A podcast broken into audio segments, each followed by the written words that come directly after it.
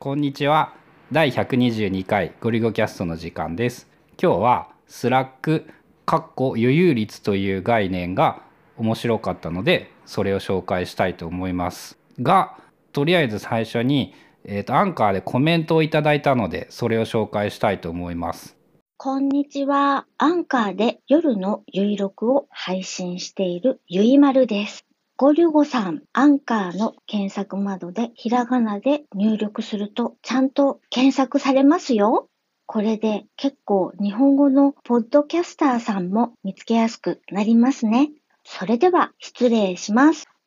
そう、あのね、アンカーで見つけられるようになったね、ゴリゴキャスト。ゴリゴで探せば見つかるようになって、うんまあ、相変わらず人気のポッドキャストとか言ってアンカーの中は日本語ものものは全く見つからず英語ばっかりなんだけど少なくとも検索とかはできるようになったのでいろいろ聞いてみるといいかと思います。もっともっとこうアンカーを使ってポッドキャスト配信する人が増えるといいな。うん、それは思うよね。今日コメントくれたゆいさんっていうのはゆいまるさんもポあのアンカーでポッドキャストやってる人で同じく検索すれば見つかると思いますので。ということで、えー、と本題のスラックかっこ余裕率という概念についての話なんだけど。これ Simeji ってあのキーボード？入力のあそこのインタビュー記事かなんかであれはさ何で見つけたの？Facebook で誰かがシェアしてくれてたのを見たとかだったかな。ちょっと何見てあの見たのか忘れちゃったんだけどしめじのブログで音声入力で人生に5割の余裕余白を生み出そうっていう。すごいね。大変気になるタイトルだねっていうので春菜に教えてもらって読んだら超面白かったんだよねその記事が。うん、勝間和代のインタビューそう勝間和代さんにインタビューしてるっていう、まあ、コンテンツなんだけど、まあ、そもそもがその時間時短っていうあの時間を短くする。あの考え方は、まあ、やめた方がいいよみたいな感じでじゃあどうするんだっていうのでそのスラックっていう余裕率を考える、うん、そういう概念っていうのがあるみたいでその例えとして書かれてたのが睡眠時間だよね。その睡眠時間というものを仮に時短を目指して毎日3時間睡眠とかをやってみても起きてる最中のパフォーマンスが下がって結局全体的に能率の高い効果の高い成果はアウトプットはできない。うん、それだったらしっかり7時間ぐらい睡眠時間をとって残りのその17時間をもうバッチリのコンディションで過ごした方がいいよっていう。でそれが仕事っていうもの自体にもなんかこう当てはめた方がいいっていう言い方っていうかそういう考え方としてなんか常にずっと仕事してるんじゃなくってちゃんと余裕を持たせることによって仕事自体の成果も高くなって全体的に結果的には多分まあ要するに効率が良くなるっていうことになるんだよね。まあ、多分ね。うん、まあだから本質的な意味での時短とも言えるような気もするけどまあそのとにかく短く済ませよう早く済ませようという考え方とはなんか違うっぽい。うん、でまあこれずっとなんかこのポッドキャストでもよく出てくる幸福度？人生の幸福度を上げるみたいな話にもつながっててやっぱ今の生活スタイルすごいまあ気に入ってるっていうかまああの満足をして過ごしてるんだけど、まあ、なんでかなってこういろいろ考えてみるとやその余裕度が高い、まあ、バッファーをたくさん取ってるっていうのがある。そういうのもつながってるなっていうふうに思ったり。ちなみにねこれ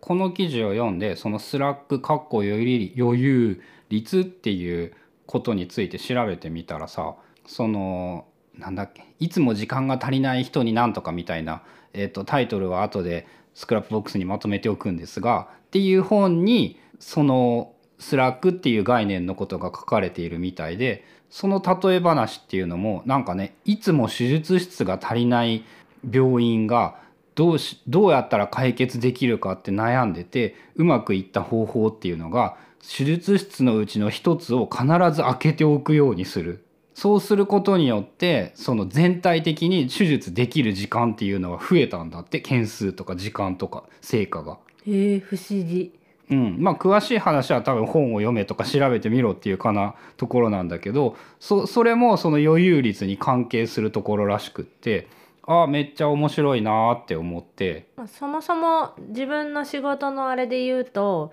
余裕率を持たせようと思って持たせたわけじゃなく、まあ、子供がまだちっちゃくって今でこそ幼稚園に行ってるから幼稚園行ってる時間は、まあ、フリーっていうかまるまる仕事に使えるけどそれまでは子供と一緒にまあ様子を見ながら子供と一緒に過ごす時間と、まあ、仕事をする時間とっていうので、まあ、時間自体が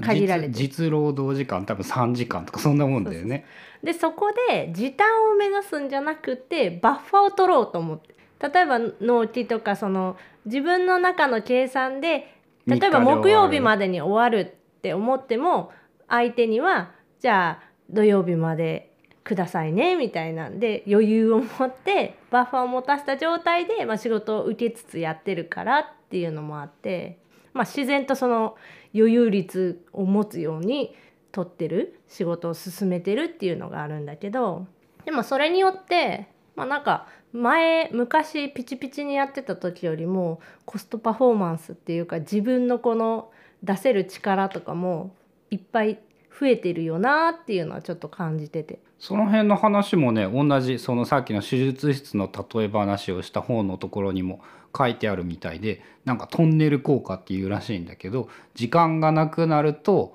周りを見る余裕がなくなってしまってそのいい意味でも悪い意味でもそれに集中してしまってこう他のことができなくなる。で結果的になんか視野が狭まってこうどんどんどんどんドツボにはまっていくみたいなことがあるらしくそういうのも考え直した方がいいよねっていうのとついでにねその勝間和代が言ってたのがさそのみんな音声入力をすればいいっつってて音声入力を使えばこのじ仕事の手間が省けて1日の半分は余裕が生まれるとか言っててさ改めてあ音声入力もうちょっと気合を入れようとかこういろんなことをねこれ読んで影響を受けて考えていて今日の午前中はもうほぼそれだけをいろいろ考えて時間が過ぎ去ってしまったんですが。なんか面白かったよね。モニターの位置をこう縦にしたり横にしたり立ったり座ったりパソコンの位置を右にしたり左にしたりとかなんか横でごちゃごちゃごちゃごちゃやってて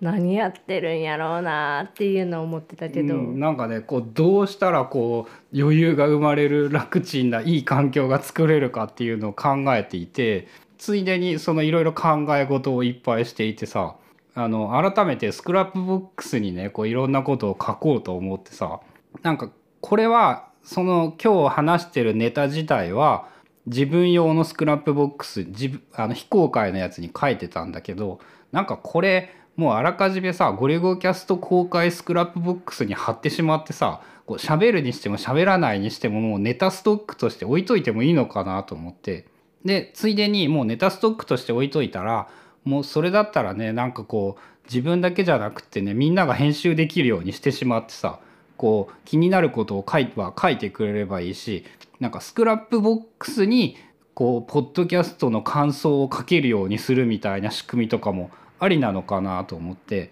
なんかこうそうすると今までとは違った概念のなんかこうコミュニティっていうか遊びみたいなのができるんじゃないかっていう。うん、確かに今現状だとアンカーのそのボイスメッセージでこうメッセージを個別にもらったりツイッターのハッシュタグでつぶやいてくれたり DM を送ってくれたりとかでこういろんなコメントが入ってたりするけど Scrapbox でもうちょっとこうオープンな感じのコミュニティみたいなのができたらいいよねっていう話。うん、なんかね見る限りねどこの Scrapbox もさ全公開にしてるやつとかってさこう荒れたりすることもなくちゃんと平和裏に進んでるみたいでさやっぱこう不特どっちも不特定なんだけどその一般的にゲームのウィキとかって変な人がいると荒れるみたいなことがあるんだけどさなんかまあ大丈夫なのかな？そういうので公開して別にさ Scrapbox を公開にしておくと必ずしも名前を無記名でもできるの